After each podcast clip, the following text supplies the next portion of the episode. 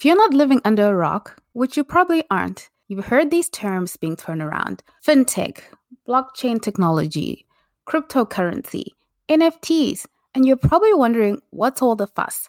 If that's you, then you need to listen in on this conversation. Tristan Palou breaks it all down for us and gives us a foundation and points us in the right direction on where to get more information. So if you're an entrepreneur, this is where you need to put your focus. Stay tuned. Welcome to Reinventing Perspectives, the show that's made for Christian entrepreneurs. We're going to talk about everything from faith to business principles to family life to profitability to strategy to tactics to self care. If you need it, we'll talk about it. I'm your host, Priscilla Shumba. Without wasting any more time, let's dive into our conversation. We have a very exciting guest. We have Tristan Palou, and he is the editor at FinTech Review and director at Strategy Y. And we're so excited to have you on. Please introduce yourself to our audience. Thank you very much for having me. Yeah, my name is Tristan Palou. I am a Frenchman living in Barcelona. I moved to Barcelona about uh, eight, nine months ago. I was in London for many years working in um, banking, in, in corporate strategy.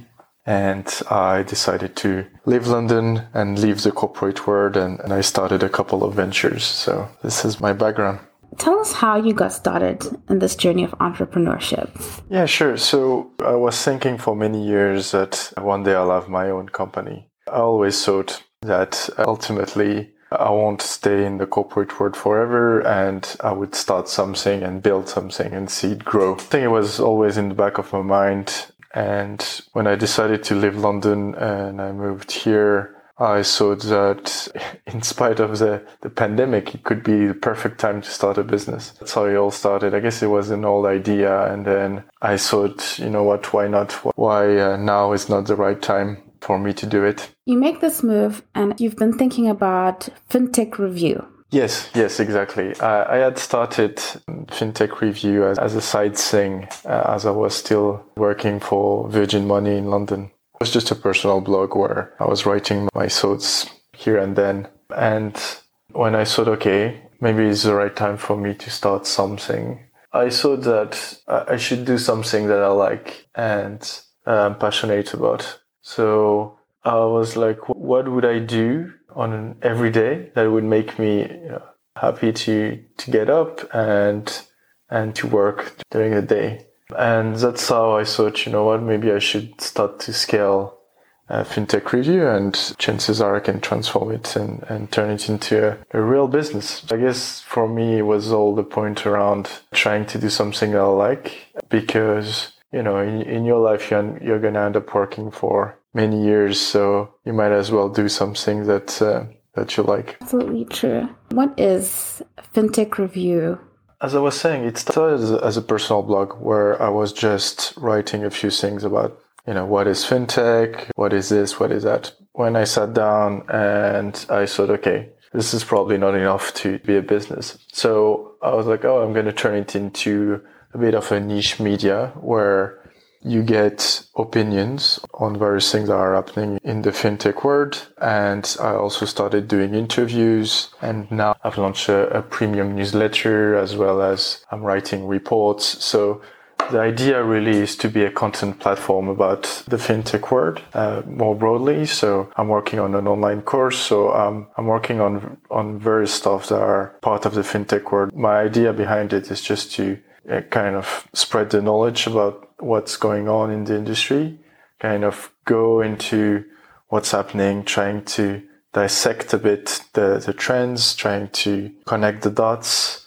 And I think the line behind it is to have a strong opinion about things and kind of try to not to be neutral, like purposely help people understand what's going on and kind of show things that maybe they haven't seen and for the audience, it's really everyone from people that are just getting started trying to understand what's going on or people that are a bit more advanced in their journey in fintech and want to learn more about certain aspects. Now, Tristan, I'm going to take you back a little bit just because we have an audience that might or might not be familiar with what is fintech Maybe you can give us your definition of fintech and then we can go from there. Yeah, sure. Uh, no, it's true. I spend so much time in it that uh, I think that everybody knows everything about it. But uh, I guess fintech is a very broad term, but in essence, it, it's just about using technology in financial services. Fintech in, emerged as an industry 10 years ago after the financial crisis, where lots of startups started to launch to try to modernize financial services by incorporating much more technology in the financial services industry uh, by simplifying lots of processes, automating lots of processes, because a lot of things, even to this day, are still manual. But you can date back what fintech is, you know, from every every time that technology was introduced in financial services, you can think that this was, you know, fintech, financial technology. Like it's a very broad industry because it goes from banks that are using financial technology to modernize their operations to pure play fintech uh, startups like uh, Stripe or Revolut or uh, Xinja in Australia or 86400. So these are pure fintech players. And then you also have, I would say within fintech, then you have like crypto and then blockchain technology applied to financial services become fintech. But if it, if not, it's, it's just technology. So as I said, it's very broad. That's what, what I like. I mean, the way I look at it, I try to think about it as any innovation that is happening in financial services. I usually would categorize it as fintech as a, as a broad category. I'm of the opinion that almost everything, everything is fintech. There is a, mm. a famous venture capital firm, uh, Andreessen uh, Horowitz. Um, they said that soon every company will be a fintech. So at that point, I mean, I, I guess my scope will be even broader. Uh, just because more and more companies are integrating financial services, or at least, for instance, payments within their organization. So then they become much more involved into financial services, whereas before they would just delegate that to another company. Now, let me jump into FinTech Review, amazing online media. I went on there and I was reading a lot of your articles, which were very, very interesting. But one particular article really, really caught my eye, and it was titled Kodak Moment in Financial Services.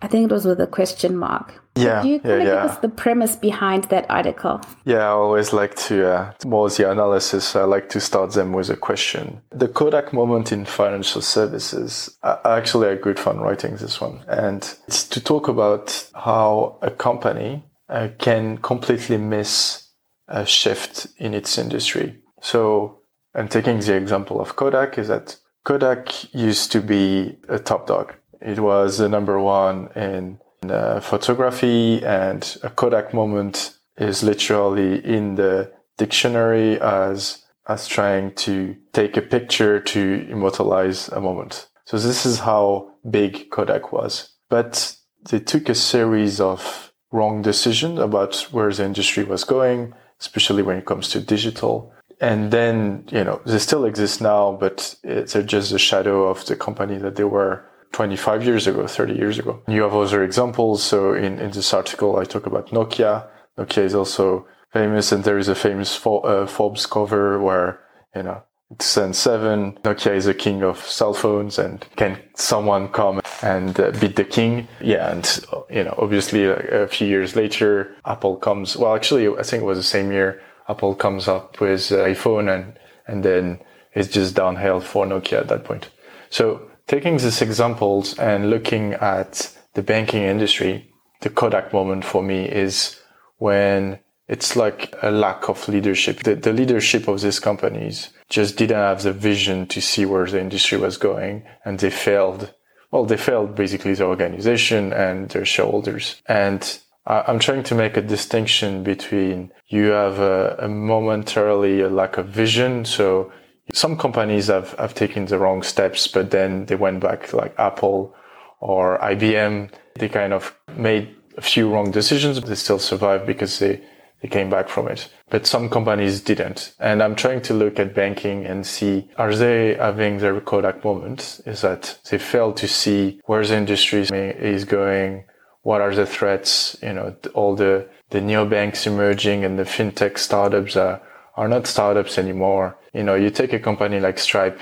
It was decent size five years ago, but it grew massively and now it's a hundred billion company. And banks kind of didn't do anything about it. I feel a lot of banks are just looking and just, you know, sitting there and waiting for their company to collapse. It's a bit weird. So, I mean, I didn't conclude it saying, okay, it's definitely a Kodak moment in financial services because this is the kind of thing that you can only know a few years after.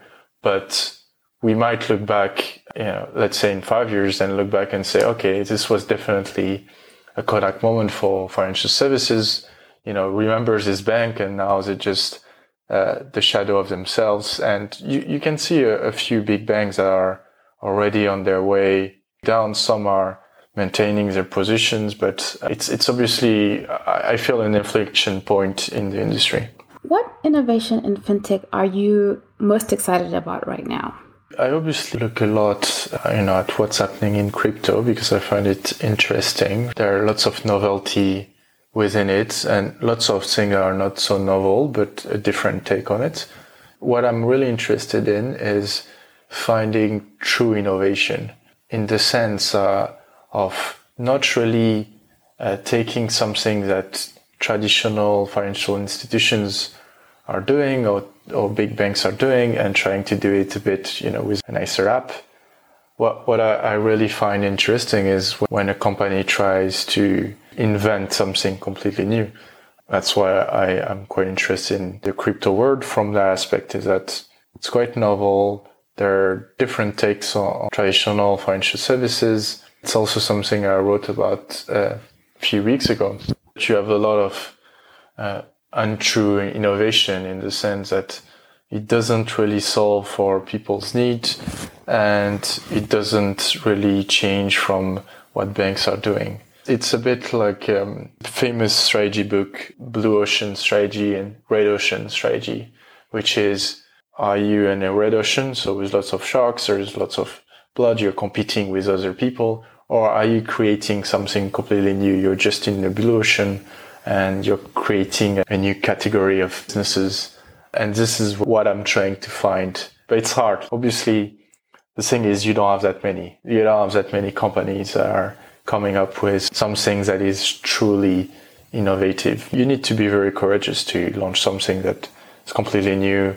It's a new market. I do try to, you know, find this kind of innovation. This is what really excites me. It's interesting that you say that because for the ordinary person who's looking at cryptocurrencies, we have no idea what the reasoning behind the cryptocurrencies. At this point, it's almost just like coins popping up everywhere, and nobody really knows if it's actually solving an actual problem or if it's just mm-hmm. another coin.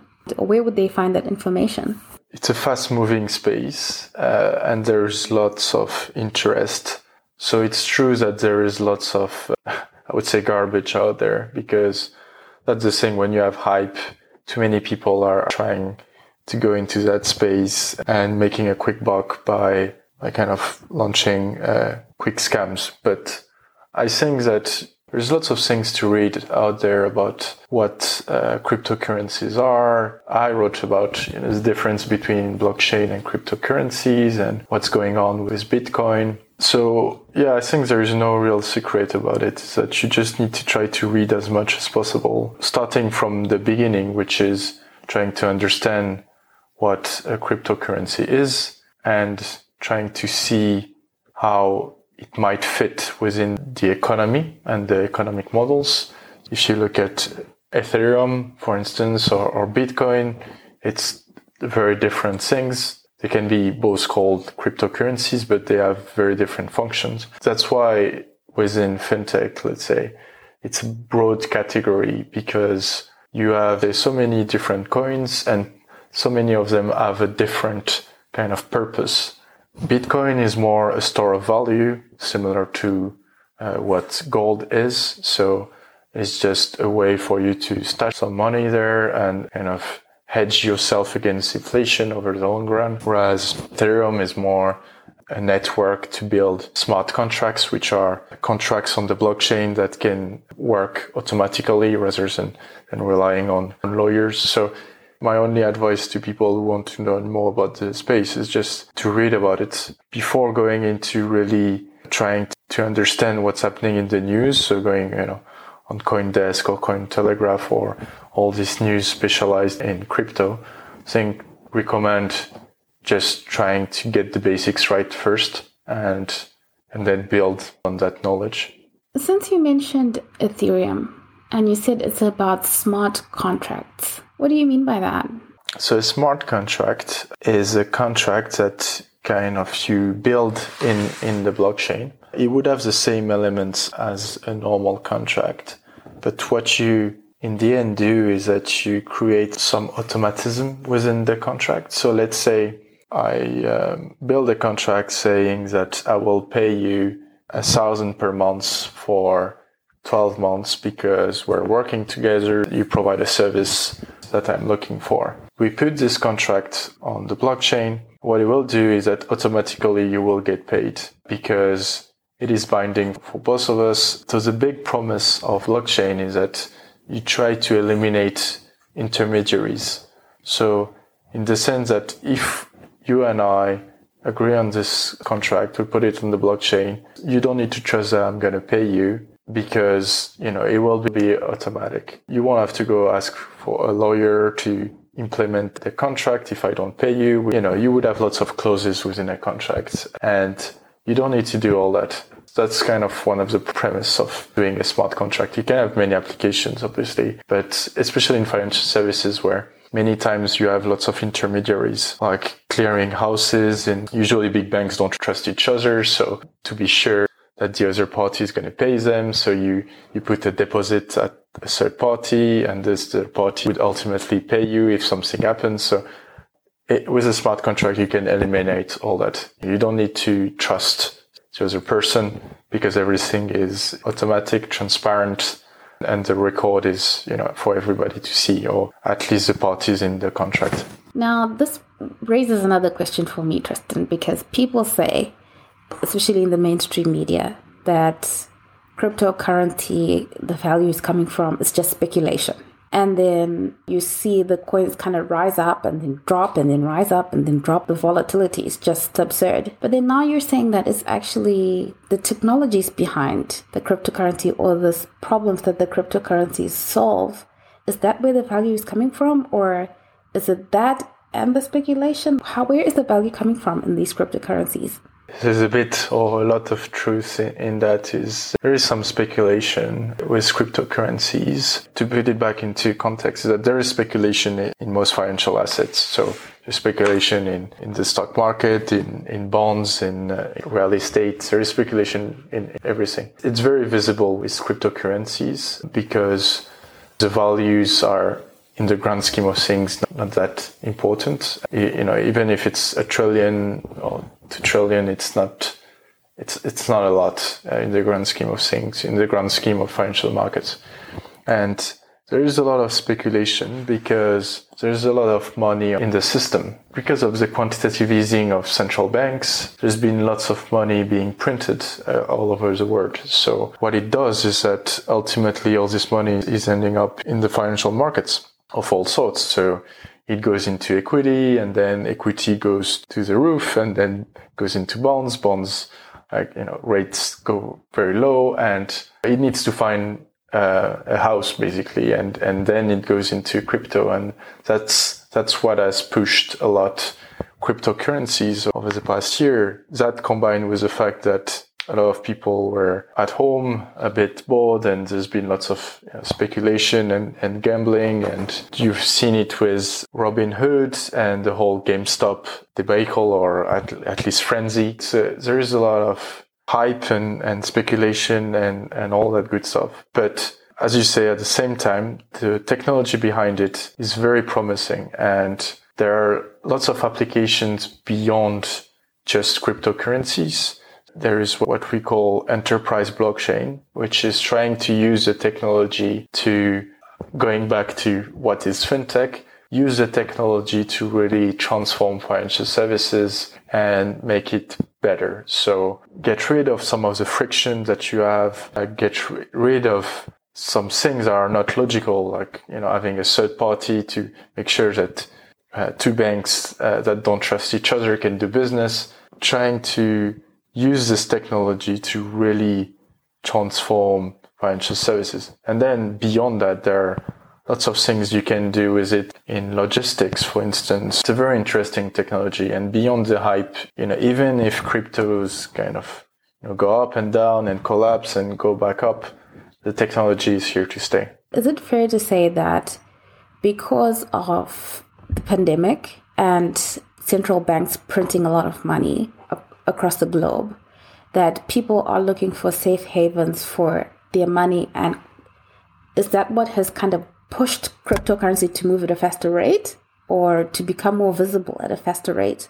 Yeah, so I think it's just because investors generally, so that's why you've seen also lots of institutional investors like uh, BlackRock or, or, most of the big Wall Street guys uh, getting into crypto is that it's where the growth has been and they see it. And when they look at the other financial assets, they don't see this kind of prospects in terms of growth. So, mm. the, so the views they're taking is, okay, we should get in because this is where we can have a bit of growth and returns over time, uh, probably because if it goes in the right direction, or at least there is volatility and, you know, investment banks also make money out of volatility. So that's because all the other markets, they've, it's not that they've reached their limits, but it's just that there isn't so much room to grow, whereas there is a lot of room to grow in, in cryptocurrency. So, so it's not really, I wouldn't say a safe haven. It's more like a new playground for a lot of mm. investors.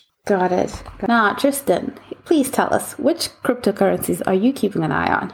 So, I mostly keep an eye on Bitcoin because it's the most popular cryptocurrency. I see it as a potential alternative to gold and some investors are believing that as well. So I keep an eye on this one because it has the most depth and the higher market value. So I do find it interesting. And I also look at Dogecoin that is going, uh, is a kind of a joke that becomes serious. And it's also telling because you just wonder what's going on. You know, Elon Musk and others are finding it funny to push it to new highs. So I keep an eye on it because I find it slightly amusing and also a bit concerning. But yeah, so I would say mostly Bitcoin, just because I think that, um, as you say, there are too many coins out there. Most won't find a place in this market. Some can, like um, stable coins, are also an interesting concept, which are cryptocurrencies backed by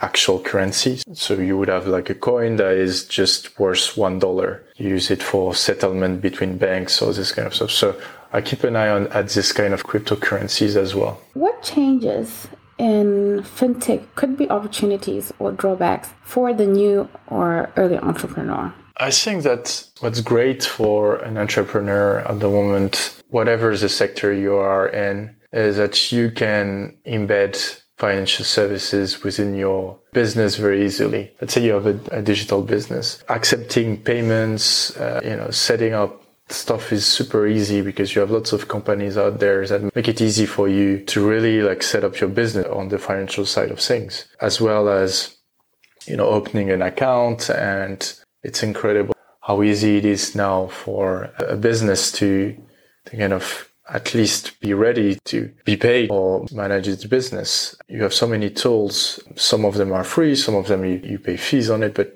I think it's a great time and it's only going to go, you know, one way is that more innovation will be even more embedded and easier for businesses to, to incorporate that in, in their customer journeys. You know, there is a big trend called uh, embedded finance where basically you, you embed even more the, the financial part of a customer journey so that the customer doesn't feel it.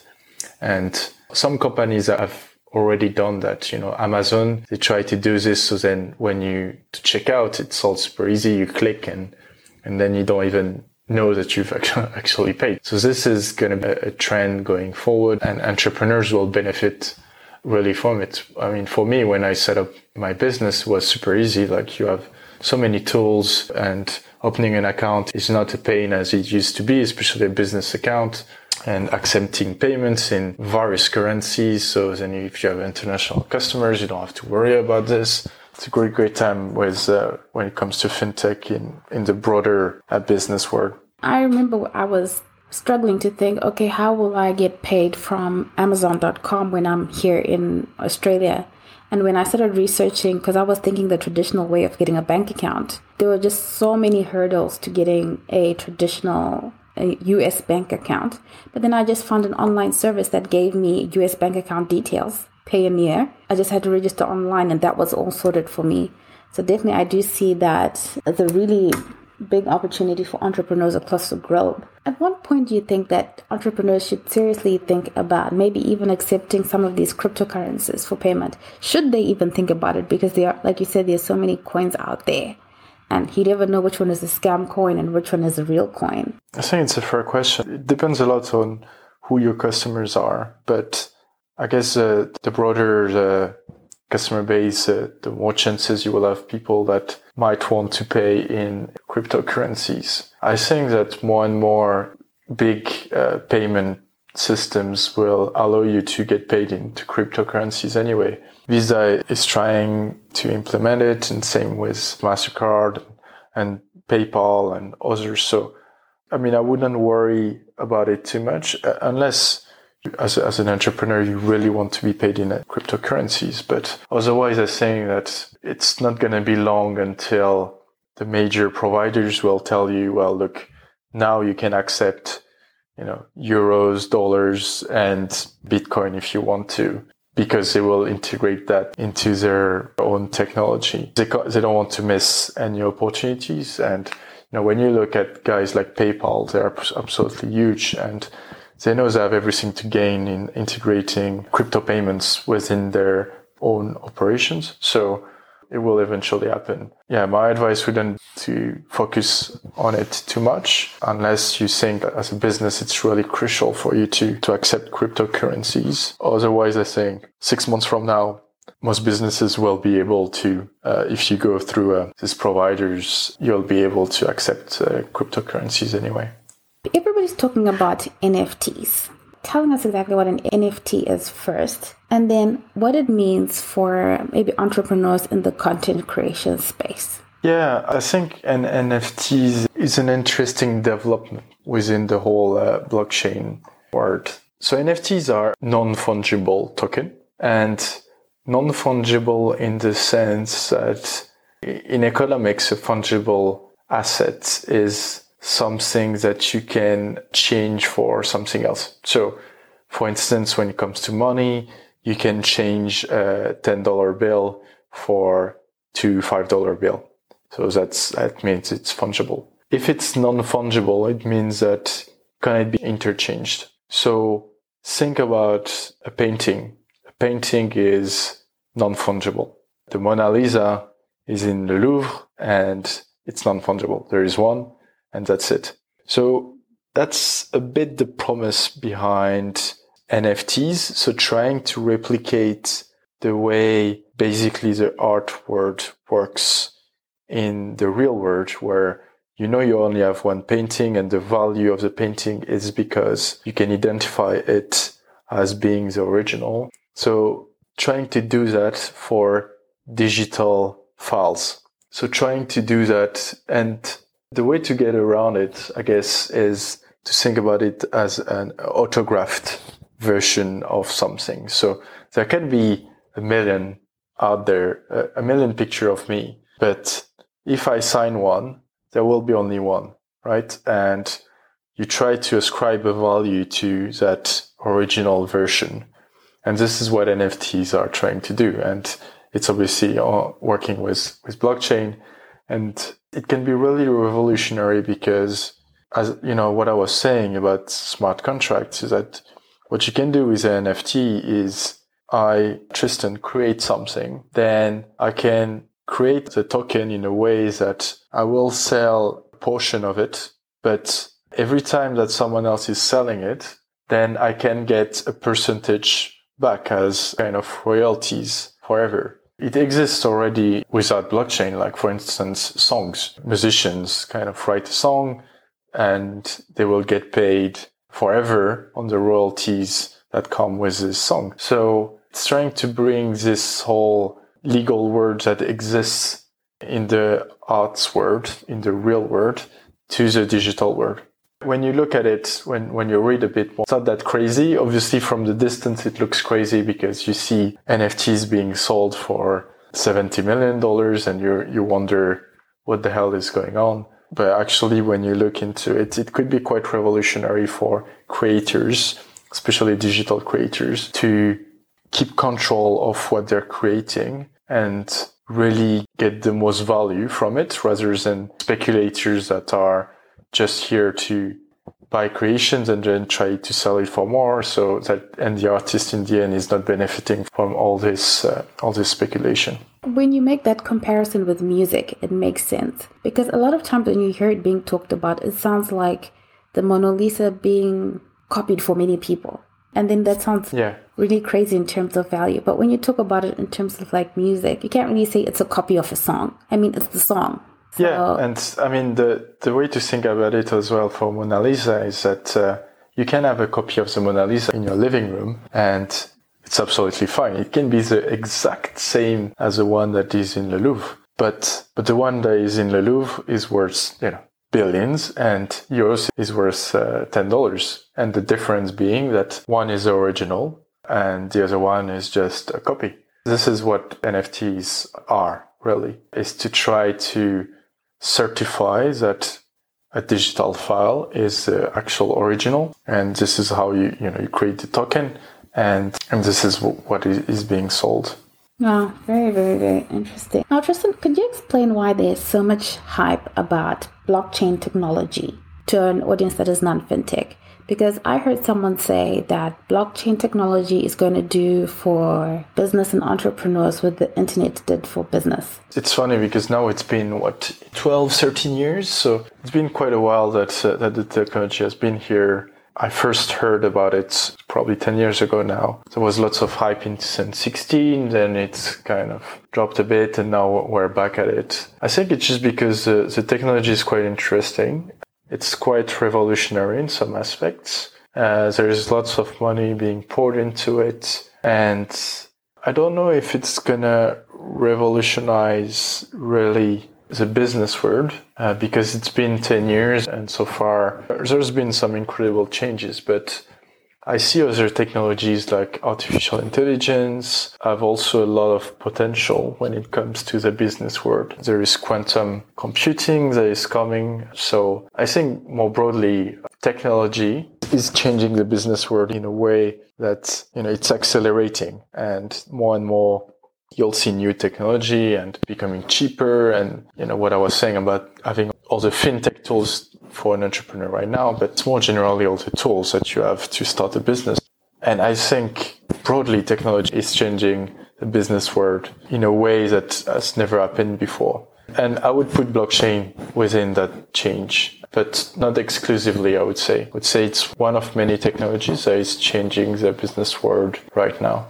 Blockchain, very simply, is just it's a distributed database in the sense that it's blocks. Basically, what happens is that information is stored into blocks. It's obviously encrypted before and it's stored into, as I said, blocks, and these blocks are joined one to another and it makes a chain. So then you have your blockchain. And what makes it interesting is that obviously, in the purest sense, the blockchain stays. So as more information comes onto this blockchain, the previous information stays. So which means that it's transparent. You can see the changes that have been put through and you can kind of audit very clearly. Same as fintech, blockchain technology. It's very different, for instance, from one cryptocurrency to another. So the Bitcoin blockchain is very different from the Ethereum blockchain. Yeah, I guess think about it as a way to store data. By nature, it's distributed. So instead of being centralized, it's distributed across a range of computers. And in the purest sense, in a public blockchain, everybody can look at it. And so there is transparency. So you know that, you know, people are not fudging the system and not, you know, making changes to, for their own benefits. It's a very simple explanation here. It's a bit more complex than that, but it is the underlying technology for cryptocurrencies. Can it can be useful for other things. So if you think about what I was saying, uh, food logistics, for instance, if it is on a blockchain, when you're buying your Apple, if somehow you can check every step on the way because all the information has been stored on the blockchain,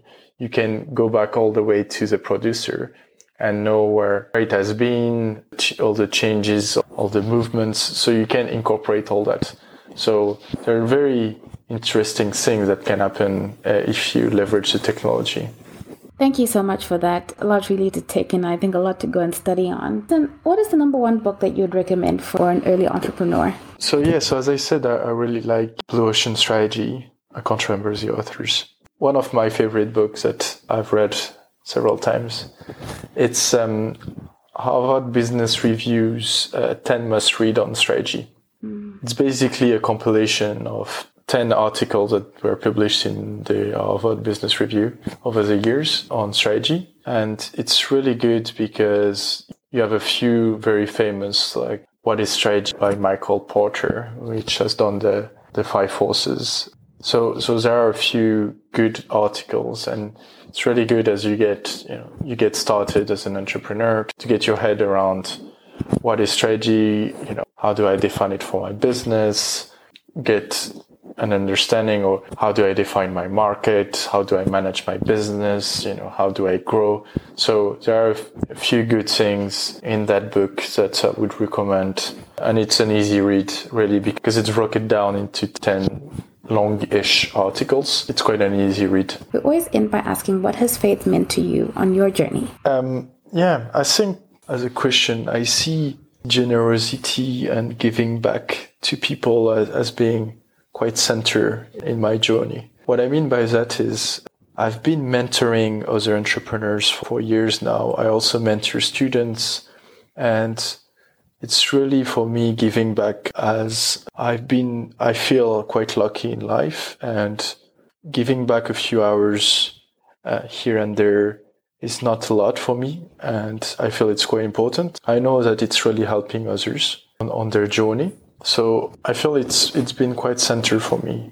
And this is where, you know, I, I just feel if everybody was doing it, we would live in a much better world. Uh, it sounds maybe a bit silly, but I feel people don't give back as much as they should and doesn't cost a lot to talk for half an hour, an hour with someone, helping them develop their business, the questions that they might have, the interrogation about what's next for them, and I'm trying to help them their decision. It's been important for the past few years, and and I'll continue doing that. Yeah, that's a great challenge, and Tristan, challenge all of us as entrepreneurs to really take the time to give back in time and in mentoring other entrepreneurs. Now, to the audience, if you'd like to connect with Tristan, where can they connect with you, Tristan? They can get in touch directly on LinkedIn, on Twitter. I'm also on Instagram, on Facebook. So uh, anywhere and everywhere, I'm uh, I'm a lot on social media. But yeah, I encourage everybody to uh, just get in touch with me. I'm responding to every message and every email. Always happy to have a chat about fintech or about life or about entrepreneurship. So yeah, please please get in touch. Well, thank you for that, Tristan. And to the audience, please go to fintechreview.net to read some amazing articles and catch yourself up with what's happening in the fintech space. Thank you again, Tristan, and I hope that we'll hear from you again at a later stage. Thank you. Thank you very much. If you got any value out of today's episode, please do leave a review. Let us know how we can serve you better. And let us know what kind of guests you'd like us to bring on and what exactly it is that you'd like to know. Also, connect with us on Instagram at Reinventing Perspectives or visit our website www.reinventingperspectives.com where you can grab a free preview of our latest book, The Christian Entrepreneur's Toolkit. Thank you so much for listening in. We absolutely value your time and we value your input. Have a great day.